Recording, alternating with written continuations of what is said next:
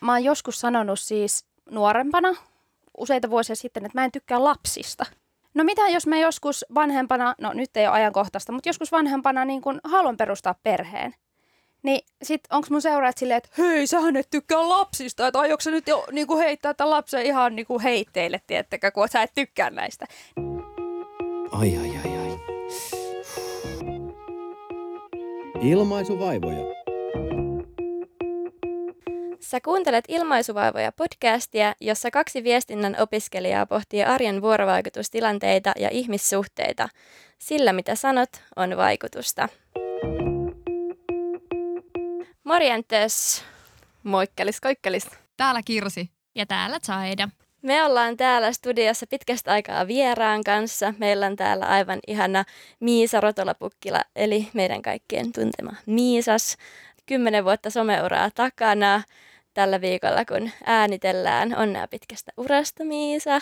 Kiitos ja moi kaikille kuuntelijoille. Ihanaa, että kutsuitte mut vieraaksi. Siis ihan super kiva olla tälle viestiöiden kanssa täällä höpöttelemässä, koska tämä on mun intohimo-aihe, niin ihan super kivaa päästä nyt kunnolla oikein jauhamaan. Joo, me opiskellaan Kirsin kanssa siis Tampereen yliopistossa viestintää ja Miisa on valmistunut samasta paikasta vuosi sitten, oliko Joo, näin? kyllä. Mitäs muuta haluaisit kertoa itsestäsi niille, jotka ei sua vielä tunne? No mä oon intohimoinen ruoanlaittoja ja leipoja. Mä oon äh, tosi sellainen tunnollinen ja täsmällinen tyyppi. Rakastan eläimiä, luontoa. Rakastan myöskin maata sohvalla ja syödä irtokarkkeja. Mutta sitten myös pakko mainita tästä mun työstä. Tämä on mun intohimo-ammatti ja mä rakastan somessa sisällön tuottamista. Ja sitä on siis tosiaan kymmenen vuotta tullut jo tehtyä ja edelleen jatkuu, koska se on niin sairaan kivaa. Se on jotenkin aina ihan sika ihana nähdä, kun joku on intohimoinen omaa työtänsä kohtaan. Joten onnea siitä. Kiitos se paljon. ole kaikilla niin kuin itsestäänselvyys. No ei missään nimessä. Että se, että kun herää aamulla ja jos on niin kuin hyvä fiilis lähteä tekemään sitä, mitä niin kuin tekee työkseen, niin se on suuri etuoikeus. Mm. Tänään meidän päivän aiheena on fanittaminen. Me haluttiin pyytää sut nimenomaan just sen takia tänne, että säkin oot viestiä ja sä ymmärrät tosi syvällisesti tätä meidän tämänkin päivän aihetta. Että toki Suomesta löytyy varmaan monta ihmistä, joita fanitetaan, mutta ei varmaan kauhean monta, joka osaa syvällisesti tulkita sitä fanittamista, niin tämä on mun mielestä jotenkin tosi cool juttu. On joo, ja sitten parasosiaalinen vuorovaikutussuhde, mistä tänäänkin päästään puhumaan vähän syvemmin, niin se on siis ihan mielettömän kiinnostava ilmiö. Ja mä tein mun gradun siitä ja tällä hetkellä kirjoitan tutkimusartikkeliakin siitä. Ja se liippaa niin läheltä mun työtä, tai se on oikeastaan mun koko työ niin kuin pähkinän kuoressa. Niin sen takia mä oon myös niin kiinnostunut tutkimaan sitä ja niin kuin oppimaan lisää. Joo. Otetaanko fanittamisen määritelmä tähän kohtaan? Kirsukainen, valaisen meitä. Wikipedia tarjoilee meille tänään tosi luotettavaa tietoa. Eli fani, englanniksi fan, on tyyppi, joka ihailee tai arvostaa jotakin ilmiötä, henkilöä, joukkuetta tai vaikkapa kulttuurin aluetta sellaisella voimakkuudella, joka ikään kuin ylittää tavanomaisen arvostuksen. Ja löydettiin myös tämmöinen Hirsjärven Irman artikkeli vuodelta 2008. Ja siinä kerrotaan vähän tämän fanisanan alkuperäksi. Musta oli jotenkin hirveän kiinnostava. Eli se tulee latinan kielen sanasta fanaattikus, jolla tarkoitetaan temppelipalvelijaa tai omistautunutta. Ja aikaisemmin 1800-luvulla viitattiin tällä termillä lähinnä fudikseen tai vaikka teatteriin, ja nyt se on sitten vuosien saatossa laajentunut. Mutta Miisa, ketä sä itse fanitat? Siis mua huvittaa, kun puhutaan fanittamisesta tänään, koska mä pidin eilen tota, mun tämän kymmenenvuotisen someuran kunniaksi IG-liven, jossa me kuunneltiin mun seuraajien kanssa One Directionia, aivan täpöä, koska mun someura on alkanut tästä teemasta, koska mä fanitin näitä viittä brittipoikaa niin kuin ihan kybällä. Et mä niin kuin fanittaminen on mulle myös tuttu ilmiö niin kuin sen toisen puolen kautta. Mutta nyt nämä teinipojat, tai no nekään ei ole enää teinejä, ne on jäänyt jo taakse. Ja tällä hetkellä mä ehkä fanitan, mä sanoisin, että mun äitiä.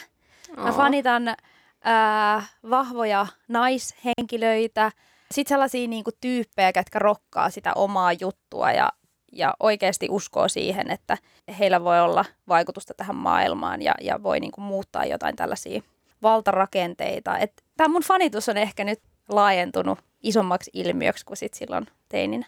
Eli voisitko niinku sanoa, että ne fanituksen kohteet on sellaisia, minkälainen sä ehkä itsekin haluaisit olla tai samanlaisia asioita tekee? Joo, kyllä ehdottomasti, että jonkun jäljen haluaisin jättää tähän maailmaan tämän mun työni kautta.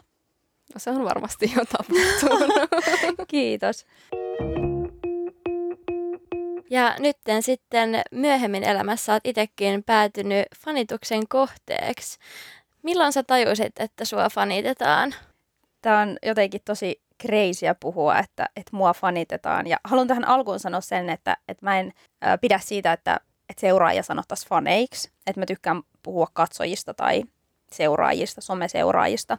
Mutta se on kyllä totta, että, että olen huomannut myös, että, että mua fanitetaan. Ja mä huomasin sen itse asiassa tosi alkuvaiheessa. Mä aloitin YouTube-videoiden tekemisen 2013 keväällä ja mä olin saanut 10 000 tilaajaa täyteen jo niin kuin samana syksynä. Ja sitten meillä oli tällainen Tampereen legendaarinen tubemiitti Tampereen torilla, johon mä sitten menin vaan silleen niin kuin sillä idealla, että mä menen tapaan niitä muita tubettajia, että mä menen vähän niin kuin fanittaa sinne itsekin.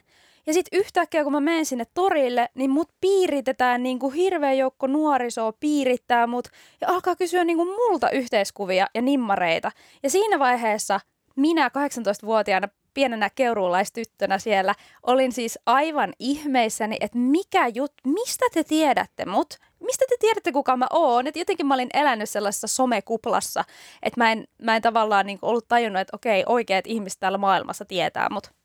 Se on mun semmoinen ensimmäinen kokemus siitä, että ihmiset lähestyy mua ja jollain tavalla fanittaa tai ihailee ja haluaa sitten jonkun muiston siitä kohtaamisesta.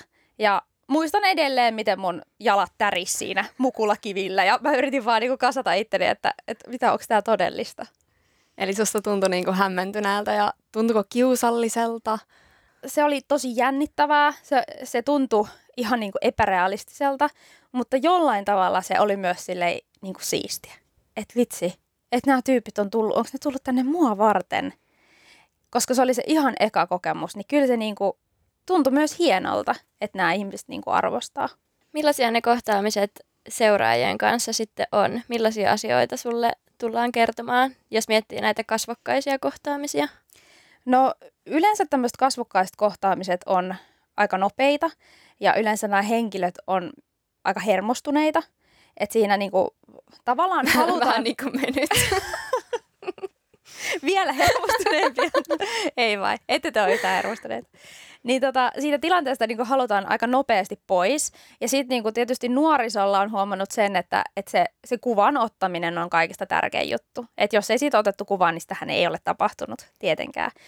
Mutta tota, sitten itse asiassa joskus mulle tulee sellaisia vanhempia miehiä sitten pyytää yhteiskuvaa ja sitten he sanoo, että joo, tämä tulee tosiaan pikkusiskolle tämä kuva, mutta sitten he itse on tiettikö aivan niin kuin shake, shake, tota, tärisee siinä ja sitten mä oon aina silleen, että no, miksi sua sit jännittää, että jos sä otat vaan pikkusiskolle tämän kuvan. okay. Mutta sitten muuten siis äh, on aivan ihana kohdata seuraajia kasvokkain, koska mähän näen heistä vaan nimimerkit ja profiilikuvat somen kautta. Niistä on tosi ihanaa, että näkee niin kasvokkain, että millaisia tyyppejä siellä on. Ja sitten joidenkin kanssa jutellaan vähän enemmän ja ne on niinku tosi tuttavallisia hetkiä. Ja se liittyykin tähän parasosiaaliseen vuorovaikutussuhteeseen. Joo, mainitsit parasosiaalisen suhteen. Sä teit sun gradun siitä, niin haluaisitko kertoa meille lyhyesti, että mitä tarkoittaa parasosiaalinen vuorovaikutussuhde? Joo, ilman muuta. Parasosiaalinen suhde on, se tarkoittaa ilmiötä, jossa tulee tavallaan illuusio kasvokkaisesta vuorovaikutussuhteesta. Tätä voi tapahtua TV-juontajien ja heidän katsojien välillä tai radiojuontajien ja heidän kuuntelijoiden välillä. Ja tätä on tutkittu 50-luvulta lähtien. Ja kyse on siitä, että kun me katsotaan jotain esiintyjää mediassa, niin meille tulee sellainen fiilis, että hän kohdistaa puheen suoraan meille. Me opitaan ehkä ennustamaan tämän esiintyjän viestintää ja käyttäytymistä, sitä miltä hän näyttää. Ja koska meille tulee fiilis, että tämä esiintyjä puhuu just meille, niin me opitaan myöskin tuntemaan hänet, ehkä jopa niin kuin henkilökohtaisella tasolla, varsinkin jos tämä esiintyjä kertoo itsestään jotain ja jakaa asioita. Ja varmaan moni tunnistaa sellaisen tilanteen, että on vaikka jossain kaupungilla ja sitten tulee vastaan joku TV-stä tuttu tyyppi, vaikka Pekka Pouta. Ja siitä yhtäkkiä me morjastetaankin sille. Ja ollaan silleen, että hei Pekka, terve. Ja sitten siinä tilanteessa mä tajutin, että ei hitto, että eihän Pekka tonne mua. Ja siitä voi tulla todella kiusallisia hetkiä, että et apua, että mulla tuli ihan sellainen fiilis, että et mä tunnen ton tyypin, se näyttää niin tutulta. Koska me ollaan nähty se joka ilta tai aamu siellä telkkarissa. Niin tässä on niinku parasosiaalinen suhde pähkinänkuoressa. Ja tämä tietysti on somemaailmassa lähtenyt ihan laukalle tämä ilmiö, saanut uusia ulottuvuuksia, koska vaikuttajat kertoo niin paljon itsestään ja jakaa asioita ja päästää seuraajat tutustumaan siihen arkeen. Sen takia se voi syventää sitä suhdetta vielä entisestään. Pakko muuten kysyä, että ootko kohdannut niin tällaisia tilanteita, että joku tyyppi tulee kadulla ja morjastaa ja sitten näyttää nololta? Ja ei tajua vaikka esitellä itteensä ollenkaan tai mitään, vaan käyttäytyykö tuntisut? Siis ehdottomasti. Montakin kertaa. Ö, yleisin tapa on se, että tullaan halaamaan suoraan. Eli niin kuin, tiedätkö, juostaan ja hypätään kaulaan niin kuin se olisi vanha tuttu. Ja Jää. sitten heti sen halaamisen jälkeen on silleen, op, apua, ai niin, ei me tunnetakaan. Mutta mä oon tottunut noihin tilanteisiin, että mä pystyn siinä niinku olemaan sille aika chill, että en, en niinku säikähdä näitä tilanteita, mutta se kertoo siitä, että se mun kohtaaminen tuntuu siltä, kun kohtaisi vanhan kaverin.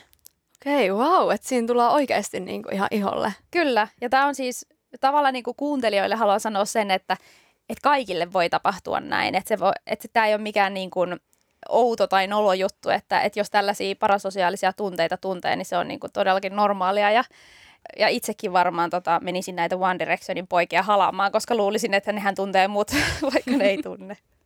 Mä lueskelin tänään aamupalapöydässä vähän sun gradua ja sinne olit nostanut sun seuraajilta saamia DM-viestejä ja siellä oli just sellaisia tosi arkisen kuuloisia kuulumisia, että tässä keittelin aamupuurot ja kävinpä tuossa lenkillä ja hyvä meininki on, niin se kuulosti jotenkin, tai tuntui itselle aika absurdilta, että tollaisiakin asioita kerrotaan jollekin tuntemattomalle ihmiselle. Tai mulle itsellä tulee semmoinen olo, että en mä nyt viitti vaivata jotain vaikka vaikuttajaa sillä, että miltä mun aamupuuro maistuu.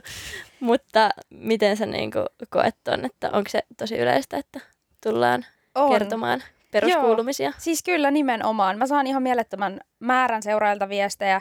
Puhutaan ehkä kymmenistä viesteistä päivittäin. Ja tota, jotkut niistä on tosi syvällisiä, tällaisia avautumisia, henkilökohtaisia asioita kerrotaan, mikä myöskin kertoo siitä meidän välisen parasosiaalisen suhteen syvyydestä, että, että muhun luotetaan, että mut koetaan sellaisena tyyppinä, että, että pystyy kertomaan tosi diippejäkin juttuja. Mutta sitten samaan aikaan, mikä kertoo myös siitä parasosiaalista suhteesta ja siitä, että, että meillä on tavallaan kaverilliset välit seuraajien kanssa – niin on se, että, että he kertoo just tällaisia, mitä heidän aamupuuron päällä on, tai että miten he on saanut uuden koiranpennun, tai alkanut seurustelemaan, tai että he näki pahaa unta viime yönä. Ja musta siis nämä kaikki viestit on ihan siis yhtä ihania, että, että se on musta ihan mieletöntä, että jos mä tunnun kaverilta heistä. Et mun mielestä ihanin viesti, minkä mun graduunkin nostin, oli se, että että kun katsoin sun uusimman videon, niin tuntui siltä, kun kuuntelisin kaverin kuulumiset puhelimesta. Niin se on mulle niin, kuin niin hieno palaute, että, että just tällaisen tunteen mä haluankin, että mun seuraille tulee, kun he katsoo mun sisältöä. Millaisia oivalluksia sulla tuli ton gradun tekemisen aikana siitä sun ja sun seuraajien välisestä suhteesta? Opettiko se lisää tuosta sun omasta työstä ja roolista vaikuttajana? Se opetti ihan mielettömästi ja se avasi ihan uusia ulottuvuuksia ja jollain tapaa myöskin sai mut ehkä arvostamaan tätä koko alaa enemmän, koska ehdottomasti lisäsi ymmärrystä siitä monin tavoin. Ehkä yksi, minkä mä tajusin, tai mikä oli sellainen merkittävä oivallus, oli siis niin kuin kaupallisuuteen liittyen. Eli kun vaikuttajat tekee kaupallista yhteistyötä eri brändien kanssa, niin siinähän me lainataan sitä parasosiaalista pääomaa yrityksen käyttöön – joka saattaa kuulostaa vähän kreisiltä ja vähän silleen ehkä väärältäkin, mutta niin se tavallaan tämä bisnesmaailma toimii. Eli kun mä teen kaupallista yhteistyötä yrityksen kanssa, niin mä lainaan sitä ainutlaatuista suhdetta sen yrityksen käyttöön.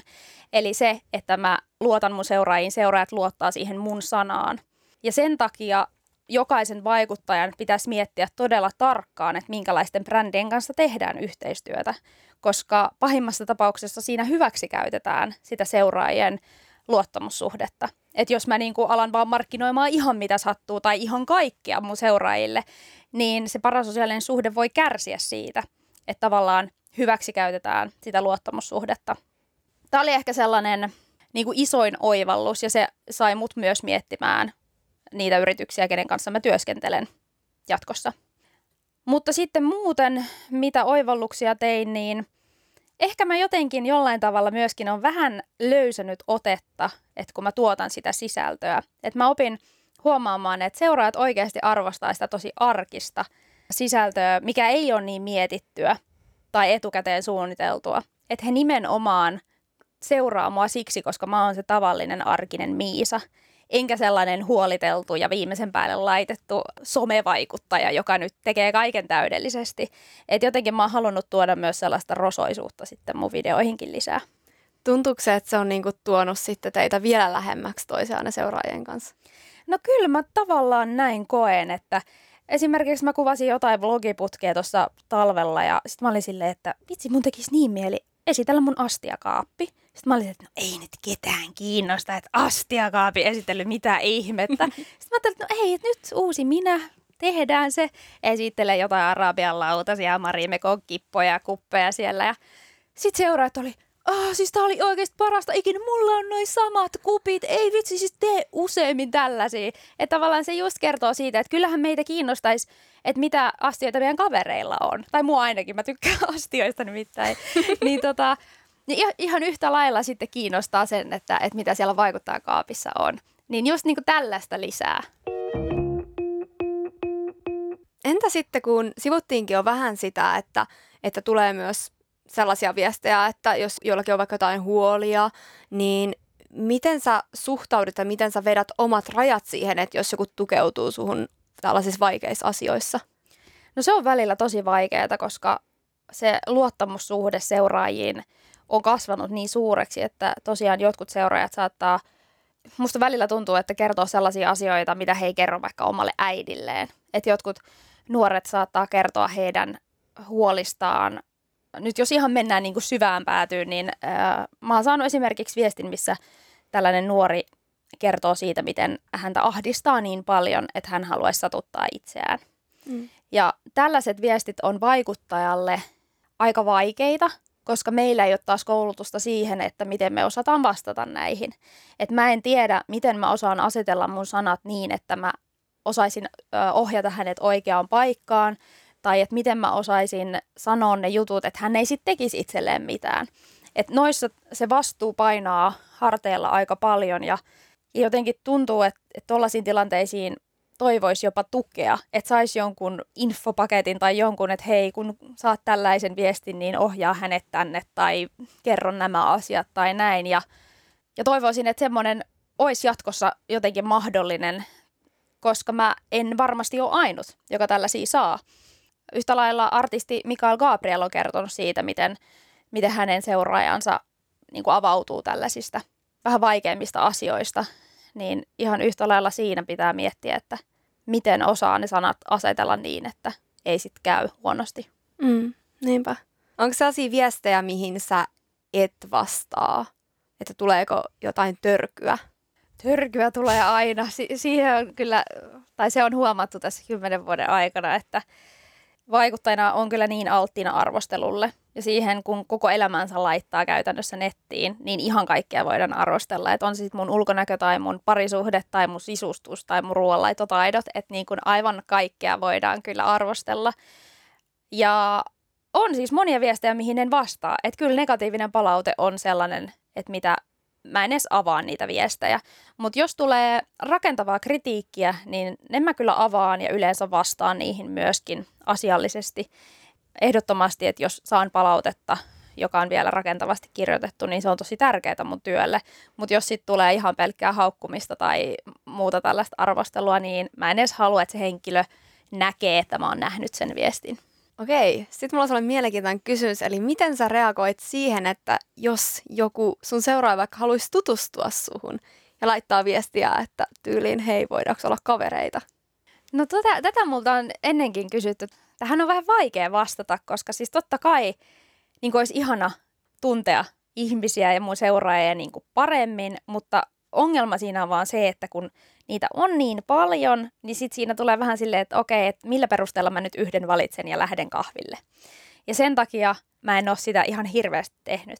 Mutta sen mä sanon, että mulla on tälläkin hetkellä, siis puhutaan ehkä kymmenistä seuraajista, jotka on sitten niinku laittanut aktiivisesti ihan viikkotasolla tai päivätasolla viestiä ja mä oon oppinut tuntee heidät niin kuin tavallaan sen profiilikuvan perusteella tai nimen perusteella, että mä, mä tunnistan, että hei, tuolta tyypiltä tuli viesti. Ja jos he on kertonut itsestään vaikka jotain, että että hei, mä pääsin opiskelemaan tai mä otin sen uuden koiranpennun, niin sit mä saatan niin kuin yhdistää näitä asioita ja muistaa, että hei, toi tyyppi otti sen koiranpennun ja sitten mä saatan kysyä, että hei, miten sillä pennulla muuten menee. Että tavallaan kyllä jotkut näistä parasosiaalista suhteista on tavallaan kehittynyt myöskin sitten, voidaan sanoa tämmöisen someystävyyden tasolle. Mutta en ole kyllä tavannut ketään kasvokkain. Me ollaan puhuttu paljon näistä seuraajakohtaamisista, mutta sitten jos miettii vielä semmoista överimpää fanitusta, että on vaikka kaiken maailman fanisivuja ja porukalla fanitetaan Miisaa ja näin poispäin, niin tuleeko sinulle mieleen jotain kokemusta, missä fanittaminen olisi vaikka mennyt jotenkin överiksi? Mä asuin Tampereella silloin, kun mä opiskelin siellä ja asuin itse asiassa tota, kerrostalon niin kuin ensimmäisessä kerroksessa maan tasalla. Ja silloin kävi yksi keissi, missä fanittaminen meni vähän överiksi. Ja siinä kävi niin, että mä kuvasin tällaisen mun terassin remontointivideon. Ja en yhtään niin kuin ajatellut, että tästä voisi tulla mitään seuraamuksia. Ja kuvasin siitä mun talon tavallaan julkisivua, että siinä näkyy se, että minkälainen seinä siinä on sitten mun kämpän ulkopuolella. Ja siinä tohkeissani laitan sitten laattoja siihen ja, ja uusia kalusteita ja näin. Ja video menee nettiin ja sitten kuluu jonkin aikaa ja mä oon nukkumassa tai makoilemassa sängyllä illalla ja sitten yhtäkkiä sieltä niin kuin ikkunan vierestä ulkopuolelta kuuluu, kun joku huutaa Miisa, Miisa! Ja joku alkaa sitten hakkaamaan sitä ikkunaa. Ja mä tietysti säikähän ihan hirveästi, sehän on oikeasti ihan hirveä tilanne, kun sä oot silleen rennosti kotona sun niin kuin omalla yksityisyyden alueella. Ja sitten se jatkuu se niin kuin ikkunan hakkaaminen ja tota, sitten mä kuulen, että, että siellä niin kuin, mulla on verhot kiinni, että he juoksee niin kuin talon ympäri tavallaan sinne pääovelle. Se ovi oli auki, niin he tulee sinne käytävään ja sitten mun oven taakse niin kuin hakkaa sitä ovea ja postilaatikkoa silleen tota, kolisuttelemaan. Ja mä oon ihan paineissa, niin mä laitan Tomakselle viestiä sille, että apua en tiedä mitä teen, että mä oon niin kuin jähmettynyt tähän, tähän sängylle, että mä en niin kuin uskalla katsoa, ketä tuolla on, että tää on niin kuin ihan järkyttävää. Ja mulle jäi siitä ihan hirveät traumat. Ja sitä itse asiassa jatku vielä muistaakseni seuraavana päivänä, ja sitten se oli niin kuin viimeinen niitti, että mä olin silleen, että ei, että mun, mun on niin kuin pakko muuttaa, että mä en pysty olemaan maan tasalla, että ihmiset pääsee näin mun luo. Ja silloin itse asiassa mun paniikkihäiriö oli vielä niin kuin tosi pahassa jamassa, että tosta tilanteesta sain paniikkikohtauksen ja se pelko niin kuin jotenkin meni liian pitkälle. Päädyin sitten muuttamaan toiseen paikkaan ja erittäin korkealle, mihin sitten ei kukaan päässyt. Mutta tossa se fanittaminen tavallaan on mennyt överiksi, koska mä en usko edelleenkään, että nämä tyypit, ketä siellä ikkunan ja oven takana oli, että he ei niinku tarkoittanut pahaa, että he ei niinku tavallaan halunnut kiusata, he olisi vaan halunnut ehkä nähdä, mutta he olisi ehkä halunnut saada sen yhteiskuvan, mutta he vaan olisit liian innokkaita ja tuli sinne mun omalle alueelle, mitä mä en itse missään nimessä halua. Ja toi on sellainen kokemus, mistä mistä on jäänyt vähän niin kuin huonot fiilikset, mutta ainakin opin sen, että ei maan tasalle enää. No siis en ihmettele, kun jos ajattelee, että koti on kumminkin meille kaikille semmoinen turvapaikka ja missä niin kuin voi olla piilossa muulta maailmalta, niin jos se muu maailma tulee sinnekin asti tavallaan sun rajojen yli, niin kuulostaa pelottavalta ja ahdistavalta. Joo, ja sitten tavallaan kun sitä miettii, niin joku voisi ajatella helposti, että että hei, no mutta sähän jaat sinne nettiinkin sen sun kodin, että miltä se näyttää ja otat ne seuraajat mukaan sinne niin kuin jokaisen kodin huoneeseen ja esittelet niin kuin kaiken. Mut, niin, se on totta, mutta kyllä kuitenkin mä vedän sen rajan siihen kodin sijaintiin, että et siitä mä oon ihan äärimmäisen tarkka nykyään ja, ja en kuvaa yhtään niin kuin edes kodin lähettyvillä videoita tai mitään somesisältöä. Ja kun meen kotiini, niin pitää kyllä katsoa olan yli pari kertaa, ettei kukaan seuraa tai näe, mihin mä meen. Ja jollain tavalla se on vähän surullista, että joutuu tekemään näin, mutta, mutta sitten toi on mulle niin tärkeä juttu, että haluaa olla supertarkka sen mm. suhteen. Niinpä. Niin ja tavallaan siinä, kun sä kuvaat itse kotia, niin silloin sä asetat itse ne sun omat rajat, mutta sitten jos joku tulee sinne, niin eihän se ole sun päätä tavallaan, että se menee tavallaan sun oman kontrollin yli. Just toi. Ja ylipäätään se, että mitä vaikuttaa, että kertoo itsestään, niin se saattaa munkin kohdalla näyttää siltä, että hei, Miisa kertoo ihan kaiken, että, että onko jotain, mitä sä vielä kerrot, kun sä oot jo kertonut kaiken. Mutta kun se ei ole totta, että, että vaikka mä jaan paljon asioita, niin, niin mulla on silti tavallaan ne yksityisyyden ohjakset mun käsissä koko ajan. Että mä mietin, aika tarkkaan ihan jokaisen jutun, että jaanko mä tämän vai en. Vaikka se vaikuttaa siltä, että mä, mä nyt vaan avaudun tästä mun mielenterveyden haasteesta, niin etukäteen mä oon sen kuitenkin miettinyt, että mihin mä vedän sen rajan ja kuinka paljon mä nyt näistä tunteistani tai kokemuksistani kerron. Ja sitten ylipäätään yksityisyyden rajoista, niin se mitä mä jaan yleensä koskee mua itseäni, että mä en halua vetää muita ihmisiä siihen mukaan, no Tomas on poikkeus, hän on mun puoliso ja vaikuttaa itsekin, niin sen takia se on myös luontevaa, että hän on välillä videoilla. Mutta mä en ole esimerkiksi mun perheenjäseniä tuonut videoille, että he ei ole näkynyt mun videoilla tai, tai sitten mä en ole kertonut jostain mun syvimmistä arvoista tai jostain vaikka epäsuosituista mielipiteistä tai tällaisista. Et, et, et se on tosi tärkeää, että vaikuttajalla on joitain asioita, mitkä hän pitää vaan itsellään, eikä jaa ihan kaikkea. Mm tosi kiinnostavaa kuulla näitä storeja ajatuksia. Ja mä en tiedä, meneekö tämä vähän ohi itse fanituksesta, mutta meitä kiinnostaa myös se, että just millaista on olla julkisuuden henkilö. Sunkin uraa seuraa kuitenkin yli 400 000 ihmistä, virallisia seuraajia, mutta varmaan enemmänkin. Eli mitä joku kymmenesosa suomalaisista? Meneekö niin? Joo. Kuulostaa aika hurjalta. Varmaan aika hankala edes ymmärtää. Mutta miten tämä julkisuuden henkilönä olo on vaikuttanut sun identiteettiin? Iso kysymys, uh, mikä mutta kysymys. herättääkö jotain ajatuksia? No mun on niin kuin vaikea jotenkin edes ymmärtää se, että on julkisuuden henkilö. Mä näen sen asian ehkä silleen, että, että mulla ei ole kauhean korkea sellainen niin julkistatus. Että mä oon, mä oon tiedetty ihminen Suomessa, mutta koska niin kuin seuraajat on nuoria ja nuoria aikuisia, niin mä en ole silleen tavallaan koko kansan tiedossa. Niin sen takia mulla on jotenkin ihan hyvä fiilis tällä hetkellä, että ei ole tavallaan tullut niitä semmoisia niin sanottuja kuuluisuuden kiroja, että olisi tuolla, tiettekö, Seiskan kansissa niin kuin jatkuvasti ja joutuisi olla silleen, voi ei paparatsit seuraa mua, että niin kuin se ei ole todellakaan ongelma. Mutta kyllä se on aika kreisiä, että on tavallaan kasvanut aikuiseksi somessa ja niiden kaikkien katseiden alla että se voi olla aika raastavaakin välillä, että, että se, että musta on niin paljon sisältöä netissä ja informaatiota netissä, mä oon sen itse täysin tehnyt omasta halustani, mutta se voi olla aika raskasta, että, että mä esimerkiksi näen siellä, että miltä mä oon näyttänyt kymmenen vuotta sitten tai seitsemän vuotta sitten tai joskus joskus mä näen, että okei, että mulla on nyt ollut tollainen tyyli, tai että okei, no tuolla on mun kroppa jo vaikka ollut ihan samassa kunnossa kuin tuollon ja tälle. Että et se, on, se on myös itsetunnolle aika raskasta nähdä niin kuin jatkuvasti itsensä ja se kehitys. Mutta sitten se on myös siistiä samaan aikaan, että siinä on myös se niin kuin hyvä puoli, että siinä pystyy peilaamaan paljon sitä, että hei, vähänkö symppistä, että 16-vuotiaana mä oon ajatellut maailmasta näin, koska nyt mä ajattelen tästä näin. että siinä on kyllä ehdottomasti puolensa, mutta kyllä siinä niin kuin ehkä oudointa on nimenomaan se, että on alttiina arvostelulle ja se, se tekee niin kuin identiteetille hallaa kaikista eniten. Millaisissa konkreettisissa asioissa sä vaikka huomaat, että se tekee nimenomaan hallaa?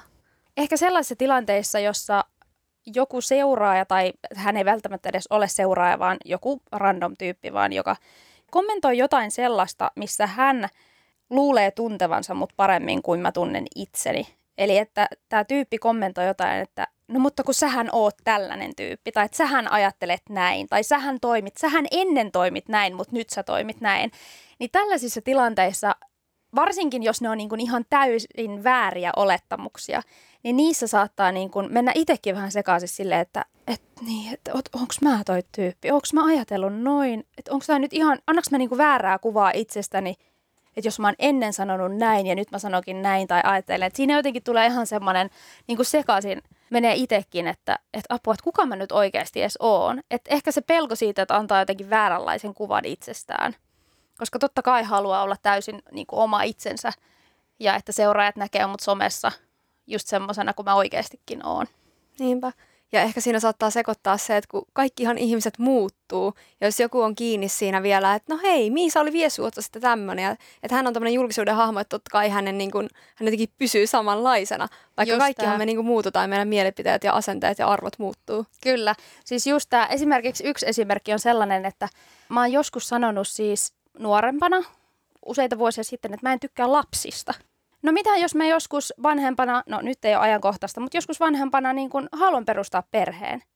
Niin sit onks mun seuraajat silleen, että hei, sähän et tykkää lapsista, että aiotko sä nyt jo niin kuin heittää tämän lapsen ihan niin kuin heitteille, tiettäkö, kun sä et tykkää näistä. Niin tällaisissa jutuissa just, että tavallaan se, että ihmiset muuttuu ja ne kasvaa ja ajatusmaailmat muuttuu. Totta kai, että niin kuin teininä tai parikymppisenä saattaa ajatella ihan eri tavalla asioista kuin 26-vuotiaana. No olisiko joku vielä positive vibes tähän, että mi- mitä, tota, mitä positiivista on tuonut sun identiteetille, että sä oot ollut julkisuudessa? No ehkä se, että tavallaan kun seuraajista on tullut myös mulle tosi läheisiä ja he suhtautuu muhun tosi tuttavallisesti ja just silleen kaverillisesti, niin he on myös niinku ihan mieletön tuki ja tsemppari. No sanotaan vaikka silloin tota, viime syksynä, kun mä olin Tanssitähtien kanssa ohjelmassa ja tuli vähän tota, mokailtua suorassa lähetyksessä miljoona yleisön edessä, kun tipuin rytmistä ja vähän tuota sitten siinä sovelsin omaa kesken cha vedon. Ja se oli mulle siis ihan järisyttävä maailmanloppu, koska mä oon perfektionisti, mun pitää onnistua aina, olla kympin tyttö. Niin sitten tiettekö, kun tippuu rytmistä ja kaikki menee niin kuin ihan päin heleä, niin se on kauheeta, se on ihan hirveetä. Ja mä niin kuin murruin täysin, romahdin sinä iltana. Sitten mä julkaisin siitä kuitenkin videon, missä mä ihan vuolaasti itken ja kerron, että hei, tää on hirveetä. Niin musta tuntuu, että mä en olisi päässyt siitä koko jutusta yli ilman sitä seuraajien tukea. Et jotenkin musta tuntuu, että vaikka totta kai mun läheiset tuki mua siinä tilanteessa myös, mutta se on jollain tavalla niin kuin itsestäänselvyys, että sun rakkaat ihmiset tukee sua, kun sulle käy huonosti. Mutta se, että ne tuntemattomat niin kuin sadat tai tuhannet ihmiset laittaa viestiä, että hei, että sä selviät tästä, että ei mitään hätää, että me ollaan sun tukena, niin se oli niin kuin ihan sairaan siistiä. Ja sen avulla mä selvisin ja pystyin niin kuin jatkaa koko kisaa. Et se, että jos seuraajista mä tunnun kaverilta, niin ihan yhtä lailla he tuntuu kyllä mulle kavereilta. Ihanaa. No sittenhän me mennään. Jatkoille. Miisa saa tänään kertoa, että mihin me lähdetään jatkoille tämän jakson kuuntelemisen jälkeen. Ai että, siis tää on ihana konsepti. Tää idea on jotenkin herkullinen. Mutta toivoisin, että lähtisitte jatkoille kanssani parisuhde kriisipodcastin maailmaan, joka löytyy Suplasta. Ja siellä on tällainen jakso, jonka otsikko on Etuoikeutetut vaikuttajat ja liian helppo sometyö. Aika raflaava otsikko, mutta toivon, että tulisitte kuuntelemaan sitä. Siellä minä ja puolisoni Tomas käydään tätä aihetta läpi ja, ja vähän avataan niin kuin, taustoja vaikuttajan työn takaa. Erittäin hyvä suositus. Olen kuunnellut ja itsekin olisin suositellut just tätä samaa jaksoa, jos olisin saanut valita. Ne, eli oikea vastaus. Ihanaa, kiitos. Hei, kiitos Miisa ihan super paljon, kun olit meidän vieraana. Ja ihanaa kesää. Kiitos paljon, että sain tulla ja hyvää kesää. Moi moi! Moi moi! Moikkuu!